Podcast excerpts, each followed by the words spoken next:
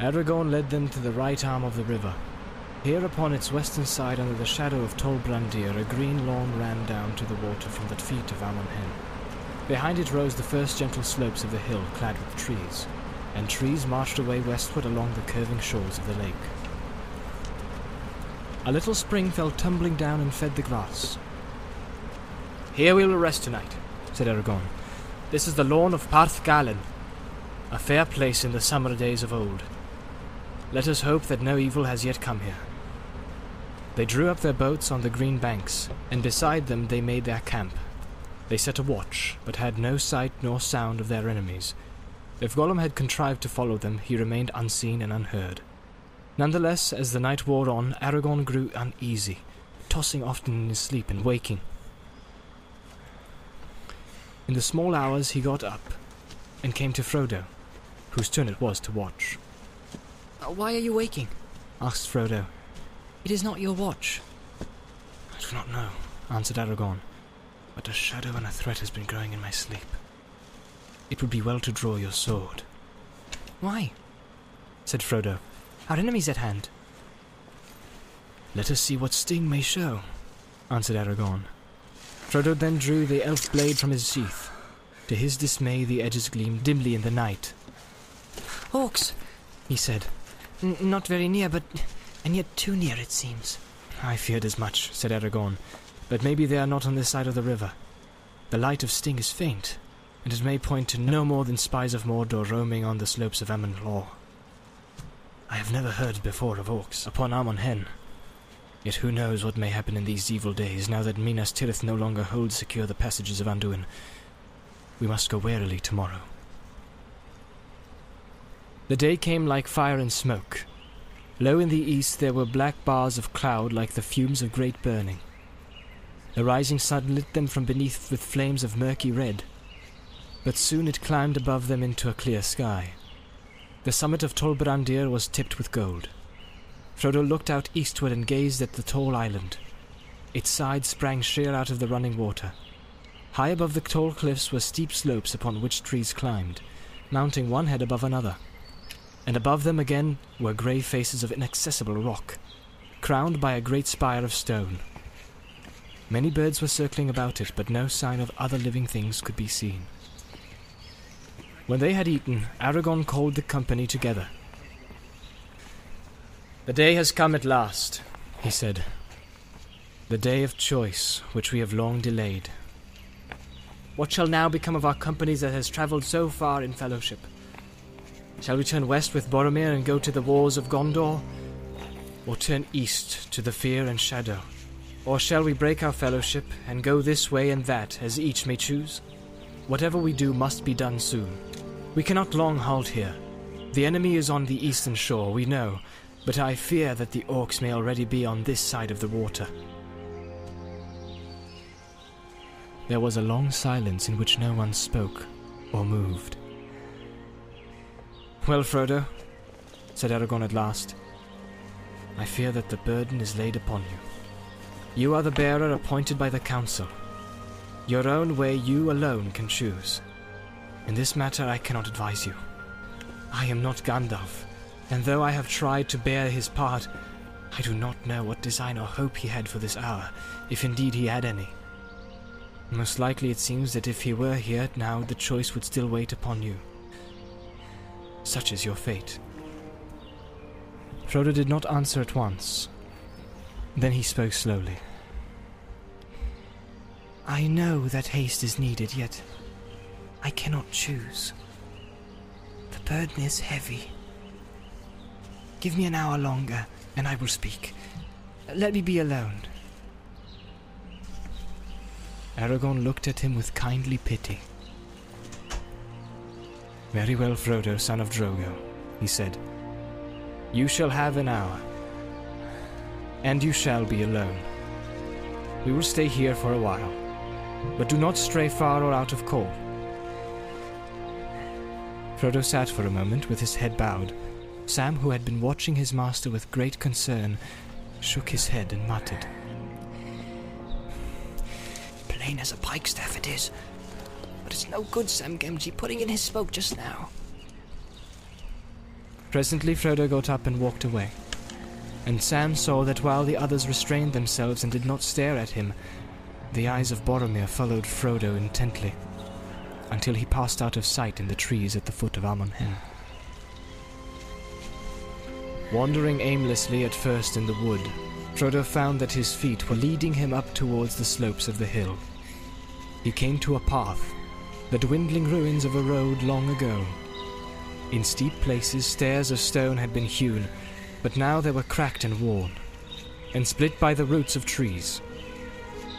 Until he came to a grassy place.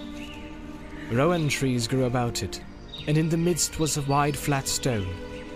The little upland lawn was open upon the east and was filled now with the early sunlight. Frodo halted and looked over the river. Far below him, Tol Brandir and the birds wheeling in the great gulf of air between him and the untrodden isle. The voice of Rauros was a mighty roaring mingled with a deep throbbing boom. He sat down upon the stone and cupped his chin in his hands, staring eastward but seeing little with his eyes. All that had happened since Bilbo left the Shire was passing through his mind, and he recalled and pondered everything that he could remember of Gandalf's words. Time went on, and still he was no nearer to a choice. Suddenly he awoke from his thoughts. A strange feeling came to him that something was behind him, that unfriendly eyes were upon him. He sprang up and turned, but all that he saw to his surprise was Boromir and his face was smiling and kind. I was afraid for you, Frodo, he said, coming forward. If Aragorn is right, then orcs are near, then none of us should wander alone, and you least of all. So much depends on you. And my heart is too heavy.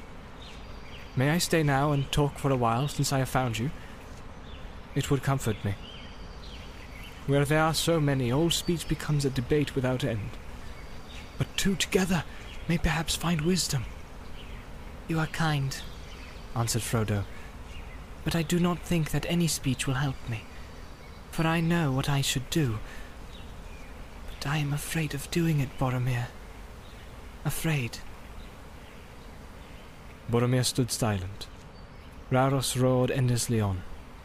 The wind murmured in the branches of the trees. Frodo shivered. Suddenly Boromir came and sat behind him.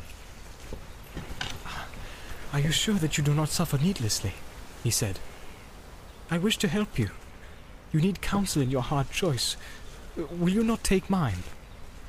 I think I know already what counsel you would give, Boromir, said Frodo, and it would seem like wisdom but for the warning in my heart. Warning? Warning against what? said Boromir sharply against delay, against the way that seems easier, against refusal of the burden that is still laid on me, against, well, if it must be said, against trust in the strength and truth of men. Yet that strength has long protected you far away in your little country, though you knew it not. I do not doubt the valor of your people, but the world is changing. The walls of Minas Tirith may be strong, but they are not strong enough. If they fail, what then? we shall fall in battle valiantly. Yet there is still hope that they will not fail. No hope while the ring lasts, said Frodo. Ah, the ring, said Boromir, his eyes lighting. The ring! Is it not a strange fate that we should suffer so much fear and doubt for so small a thing? So small a thing, and I have seen it only in an instant in the house of Elrond, could I not have a sight of it again? Frodo looked up. His heart went suddenly cold. He caught the strange gleam in Boromir's eyes, yet his face was still kind and friendly. It is best that it should lie hidden, he answered. As you wish. I care not, said Boromir. Yet may I not even speak of it, for you seem ever to think only of its power in the hands of the enemy, of its evil uses, not of its good. The world is changing, you say. Minas Tirith will fall if the ring lasts. But why? Certainly if the ring were with the enemy, but why if it were with us? We are not at the council, answered Frodo. Because we cannot use it. and what is done with it turns to evil. Boromir got up and walked about impatiently. So you go on? he cried. Gandalf, Elrond, all these folk have taught you to say so. For themselves they may be right. These elves and half elves and wizards, they would come to grief perhaps. Yet often I doubt if they are wise and not merely timid, but each to his own kind. True hearted men, they will not be corrupted. We of Minas Tirith have been staunch through long years of trial. We do not desire the power of wizard lords, only the strength to defend ourselves. Strength in a just cause. And behold, in our need, chance brings to light the ring of power. It is a gift, I say, a gift to the foes of Mordor. It is mad not to use it, to use the power of the enemy against him. The fearless, the ruthless, these alone will achieve victory. What could not a warrior do in this hour? A great leader. What could not Aragorn do? Or if he refuses, why not Boromir? The ring would give me power of command. Oh, how I would drive the hosts of Mordor, and all the men would flock to my banner. Boromir strode up and down, speaking ever more loudly. Almost he seemed to have forgotten Frodo, while his talk dwelt on walls and weapons, and the mustering of men, and he drew plans of great alliances and glorious victories to be. And he cast down Mordor, and became himself a mighty king, benevolent and wise. Suddenly he stopped and waved his arms. And they tell us to throw it away! he cried. I do not say destroy it. That might be well if reason could show any hope of doing so. It does not. The only plan that is proposed to us is that the halfling should walk blindly into Mordor and offer the enemy every chance of recapturing it for himself. Folly! Surely you see it, my friend, he said, turning now suddenly to Frodo again. You say you are afraid. If it is so, the boldest should pardon you. But is it not really your good sense that revolts? No, no, I am afraid, said Frodo. Simply afraid. But I am glad to have heard you speak so fully. My mind is clearer now. Then you will come to Minas Tirith, cried Boromir. His eyes were shining and his face eager. You misunderstand me, said Frodo. But you will come. At least for a while. Boromir persisted. My city is not far now, and it is little further from there to Mordor than from here. We have been long in the wilderness, and you need news of what the enemy is doing before you make a move. Come with me, Frodo, he said. You need rest before your venture, if go you must. He laid his hand on the hobbit's shoulder in friendly fashion, but Frodo felt the hand trembling with suppressed excitement. He stepped quickly away and eyed with alarm the tall man, nearly twice his height and many times his match in strength. Why are you so unfriendly? said Boromir. I am a true man, neither thief nor tracker. I need your ring, that you know now. But I give you my word that I do not desire to keep it. Will you not at least let me make trial of my plan? Lend me the ring. No, no, cried Frodo.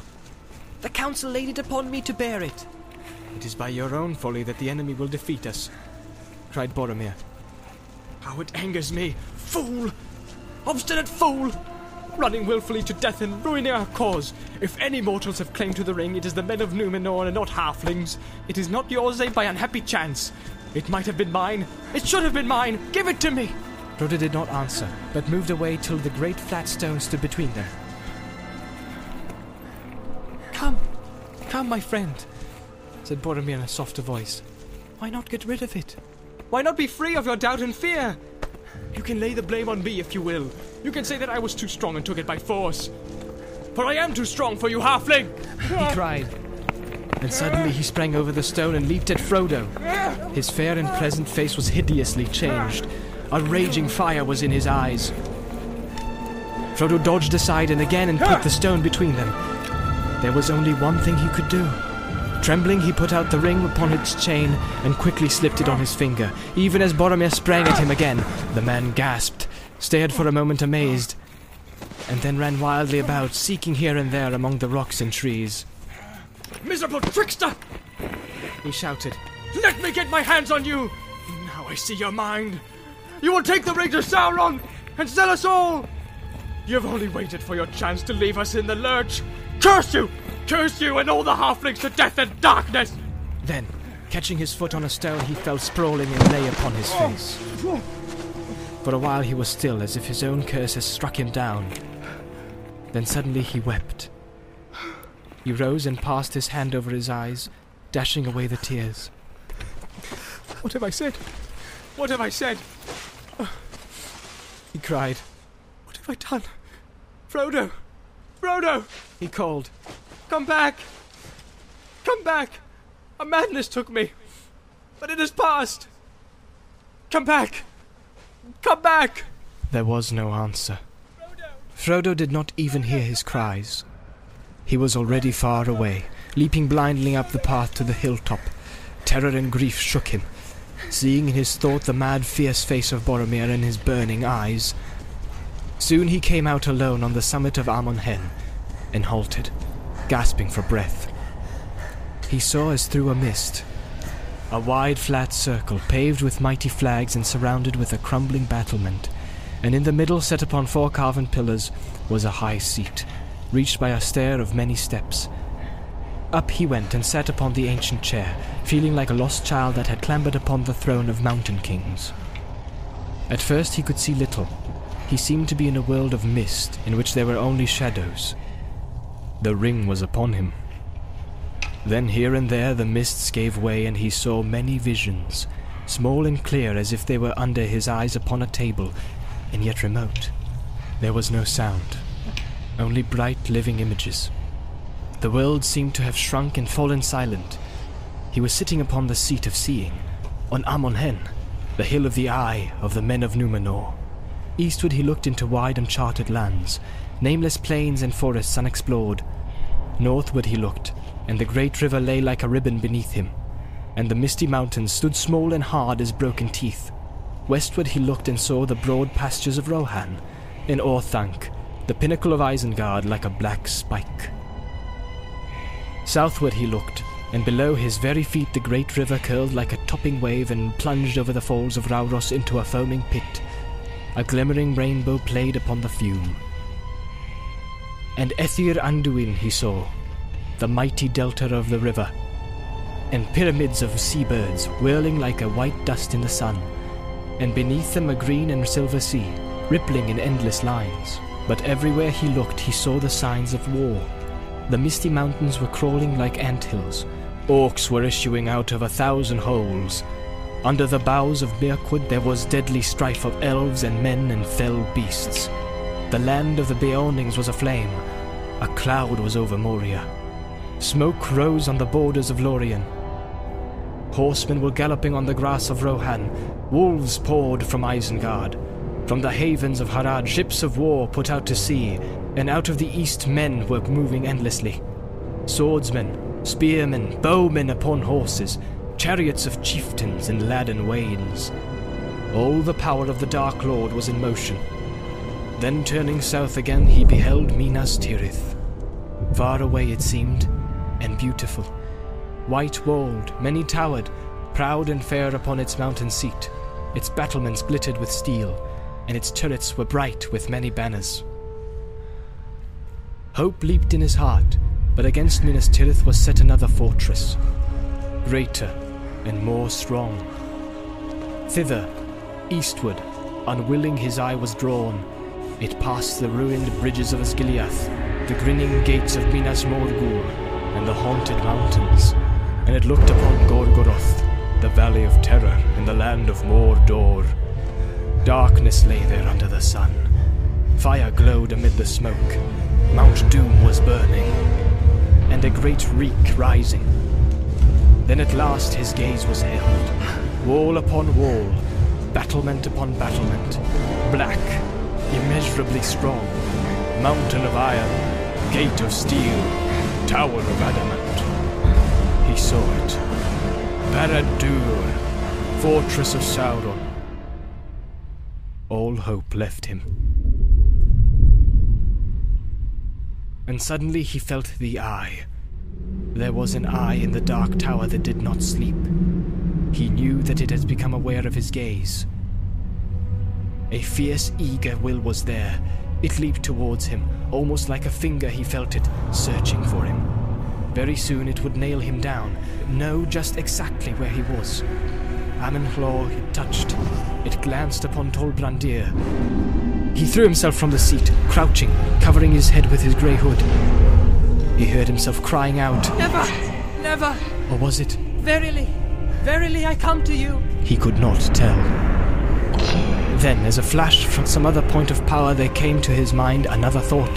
Take it off. Take it off. Take it off. Take off the ring. The two powers strove in him. For a moment, perfectly balanced between their piercing points, he writhed, tormented. Suddenly, he was aware of himself again. Frodo, neither the voice nor the eye, free to choose, and with one remaining instant in which to do so, he took the ring off his finger. He was kneeling in clear sunlight before the high seat. A black shadow seemed to pass like an arm above him. It missed Amon Hen and groped out west and faded. Then all the sky was clean and blue and birds sang in every tree. Frodo rose to his feet. A great weariness was on him, but his will was firm and his heart lighter. He spoke aloud to himself.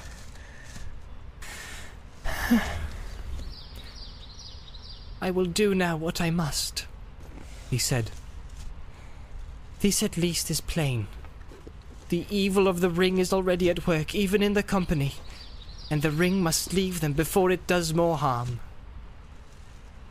I will go alone.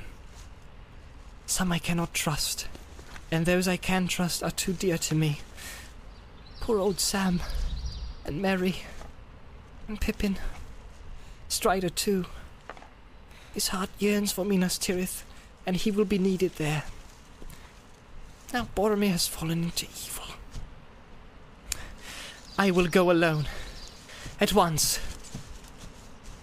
He went quickly down the path and came back to the lawn where Boromir had found him. Then he halted, listening. He thought he could hear cries and calls from the woods near the shore below. They'll be hunting for me, he said. I wonder how long I have been away. Hours, I should think. He hesitated. What can I do? He muttered. I must go now, or I shall never go. I shan't get a chance again. I hate leaving them like this without an explanation. But surely they will understand. Sam will. And what else can I do? Slowly he drew out the ring and put it on once more. He vanished and passed down the hill, less than a rustle of the wind.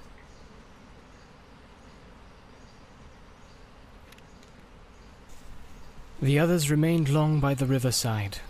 For some time they had been silent, moving restlessly about, but now they were sitting in a circle, and they were talking.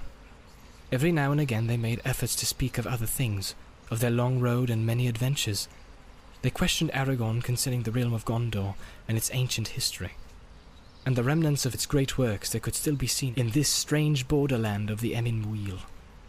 The stone kings and the seats of Lhaw and Hen, and the great stair beside the falls of Rauros. But always their thoughts and words strayed back to Frodo and the ring. What would Frodo choose to do? Why was he hesitating? He is debating which course is the most desperate, I think, said Aragorn. And well he may. It is now more hopeless than ever for the company to go east, since we have been tracked by Gollum, and must fear that the secret of our journey is already betrayed. But Minas Tirith is no nearer to the fire and the destruction of the burden. We may remain there for a while and make a brave stand, but the Lord Denethor and all his men cannot hope to do what even Elrond said was beyond his power. Either to keep the burden secret, or to hold off the full might of the enemy when he comes to take it. Which way would any of us choose in Frodo's place? I do not know. Now indeed we miss Gandalf most. Grievous is our loss, said Legolas, yet we must needs make up our minds without his aid. Why cannot we decide and so help Frodo? Let us call him back and then vote. I should vote for Minas Tirith, And so should I. said Gimli. We, of course, were only sent to help the bearer along the road, and go no further than we wished. and none of us is under any oath or command to seek Mount Doom. Hard was my parting from Lothlorien, yet I have come so far, and I say this. Now we have reached the last choice. It is clear to me that I cannot leave Frodo. I would choose Minas Tirith, but if he does not, then I follow him. And I too will go with him, said Legolas. It would be faithless now to say farewell. It would indeed be a betrayal if we all left him, said Aragorn.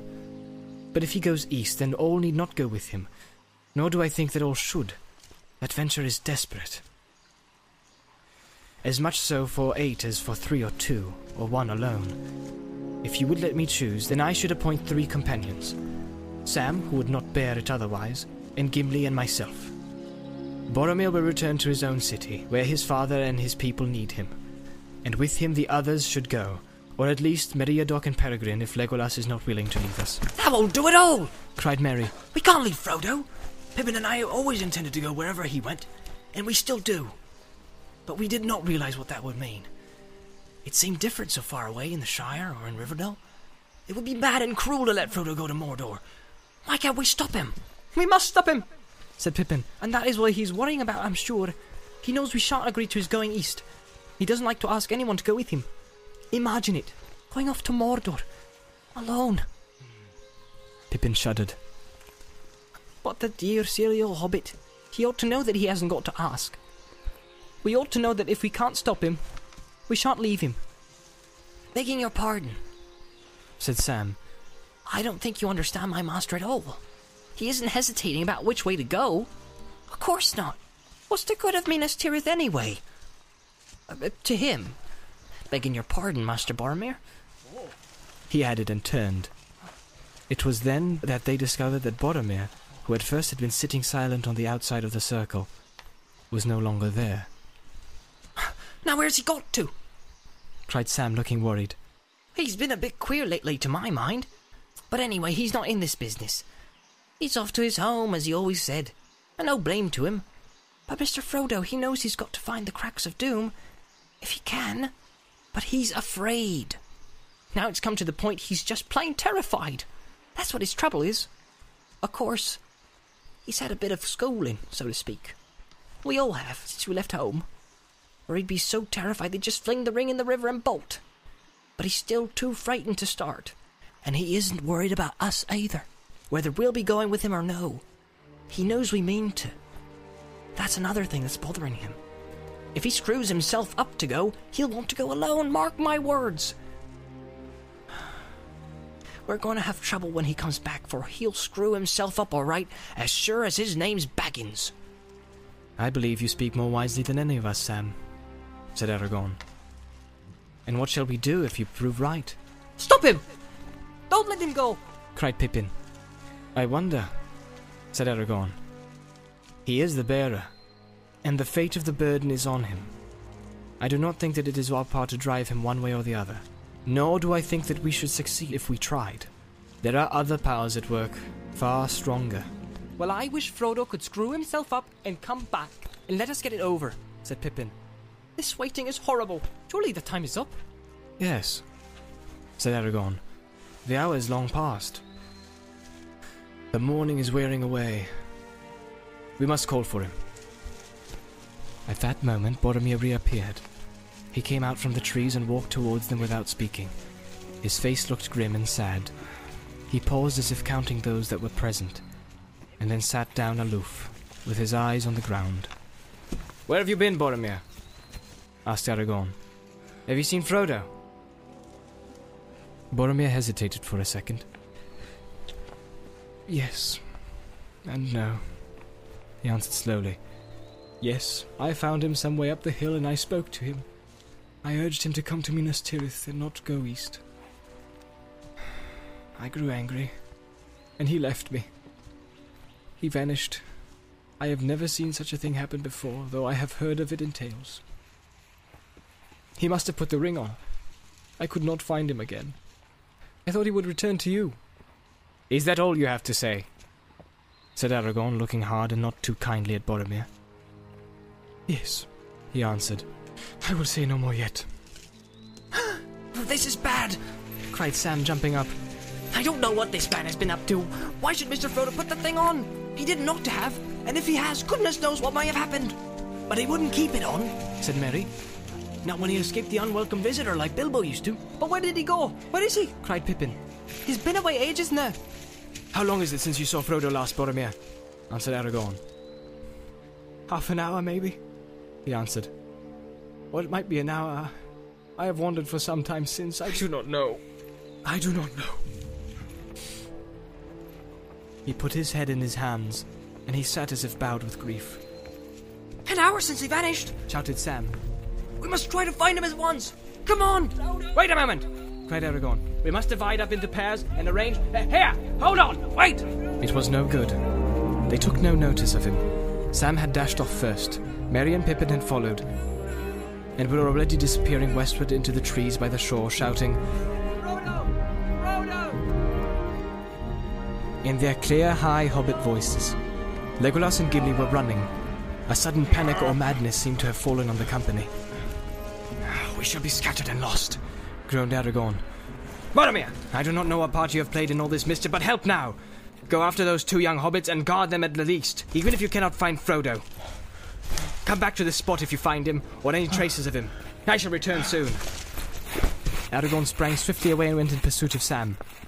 Just as he reached the little lawn among the rowans, he overtook him, toiling uphill, panting and calling. Frodo! Frodo! Come with me, Sam, he said. None of us should be alone. There is mischief about, I feel it. I'm going to the top to the seat of Amon Hen to see what may be seen. And look, it is my heart guessed. Frodo went this way. Follow me, and keep your eyes open. He sped up the path. Sam did his best, but he could not keep up with Strider the Ranger, and soon fell behind. He had not gone far before Aragorn was out of sight ahead. Sam stopped and puffed. Suddenly he clapped his hand to his head. Whoa! Whoa, Sam Gamgee. He said aloud, Your legs are too short, but use your head. Let me see now. Boromir isn't lying. That's not his way. But he hasn't told us everything. Something scared Mr. Frodo badly. He screwed himself up to the point sudden. He made up his mind at last. To go. Where to? Off east. Not without Sam. Yes. Yes, without even his Sam. Oh, that's hard. Cruel hard. Sam passed his hand over his eyes, brushing away the tears. Steady, Gamgee, he said. Think if you can. He can't fly across. Can't fly across rivers. He can't trip waterfalls. He's got no gear. He's. So he's got to get back to the boats. Back to the boats. Back to the boats, Sam, like lightning! Sam turned and bolted back down the path. He fell and cut his knees. Up he got and ran on. He came to the edge of the lawn of Parth Galen by the shore, where the boats were drawn up out of the water. No one was there. There seemed to be cries in the woods behind, but he did not heed them. He stood gazing for a moment, rock still, gaping. A boat was sliding down the bank all by itself. With a shout, Sam raced across the grass. The boat slipped into the water. Coming, Mr. Frodo! Coming! Called Sam and flung himself from the bank, clutching at the departing boat. He oh. missed it by a yard. With a cry and a splash, he fell face downward into deep, swift water. Gurgling, he went under, and the river closed over his curly head. An exclamation of dismay came from the empty boat. A paddle swirled and the boat put about. Frodo was just in time to grasp Sam by the hair as he came up, bubbling and struggling. Fear was staring in his round brown eyes. Have you come, Sam, my lad? Said Frodo. Now, take my hand. Save me, Mr. Frodo. Oh, gasped Sam. I'm drowning, Frodo. I can't see your hand. Here it is. Don't pitch, lad. I won't let you go. Tread water and don't flounder or you'll upset the boat. There now. With the hold to the side. Let me use the paddle. With a few strokes, Frodo brought the boat back to the bank. and Sam was able to scramble out, wet as a water rat. Frodo took off the ring and stepped ashore again. Of all the confounded nuisances, you are the worst, Sam. He said, Mr. Frodo, that's hard. said Sam, shivering. That's hard. Trying to go without me and all. If I hadn't a guessed right, where would you be now? Safely on my way, Safely. said Sam. All alone and without me to help you? I couldn't have borne it. It'd have to be the death of me. It would be death of you to come with me, Sam, said Frodo. And I could not have borne that. Not as certain as being left behind. Said Sam, but I am going to Mordor. I know that well enough, Mr. Frodo. Of course you are. And I'm coming with you. Now, Sam, said Frodo, don't hinder me. The others will be coming back any minute. If they catch me here, I shall have to argue and explain, and I shall never have the heart or the chance to get off. But I must go at once. It's the only way, Of course it is. answered Sam. I'm not alone. I'm coming too. Or neither of us isn't going. I'll knock holes in all the boats first. Frodo actually laughed. A sudden warmth and gladness touched his heart. Leave one, he said. We'll need it. But you can't come like this without your gear or food or anything. Oh, just hold on a moment and I'll get my stuff. cried Sam eagerly. It's all ready. I thought we should be off today. He rushed to the camping place, fished out his pack from the pile where Frodo had laid it when he emptied the boat of his companion's goods, grabbed a spare blanket and some extra packages of food, and ran back. So all my plan is spoilt, said Frodo. It's it's no good trying to escape you. But I'm glad, Sam.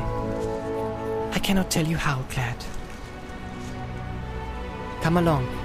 It is plain that we were meant to go together. We will go. And may the others find a safer road.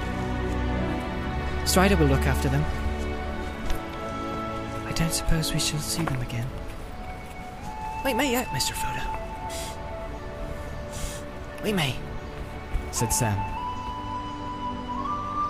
So Frodo and Sam set off on the last stage of the quest together.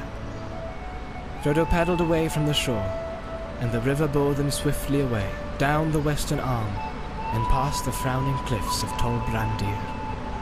The roar of the great falls drew nearer. Even with such help as Sam could give, it was hard work to pass across the current at the southward end of the island, and drive the boat eastward towards the far shore. At length they came to land again upon the southern slopes of Amon Lhaw. There they found a shelving shore, and they drew the boat out, high above the water, and hid it as well as they could behind the great boulder. Then, shouldering their burdens, they set off, seeking a path that would bring them over the grey hills of the Emin Muil and down into the land of shadow.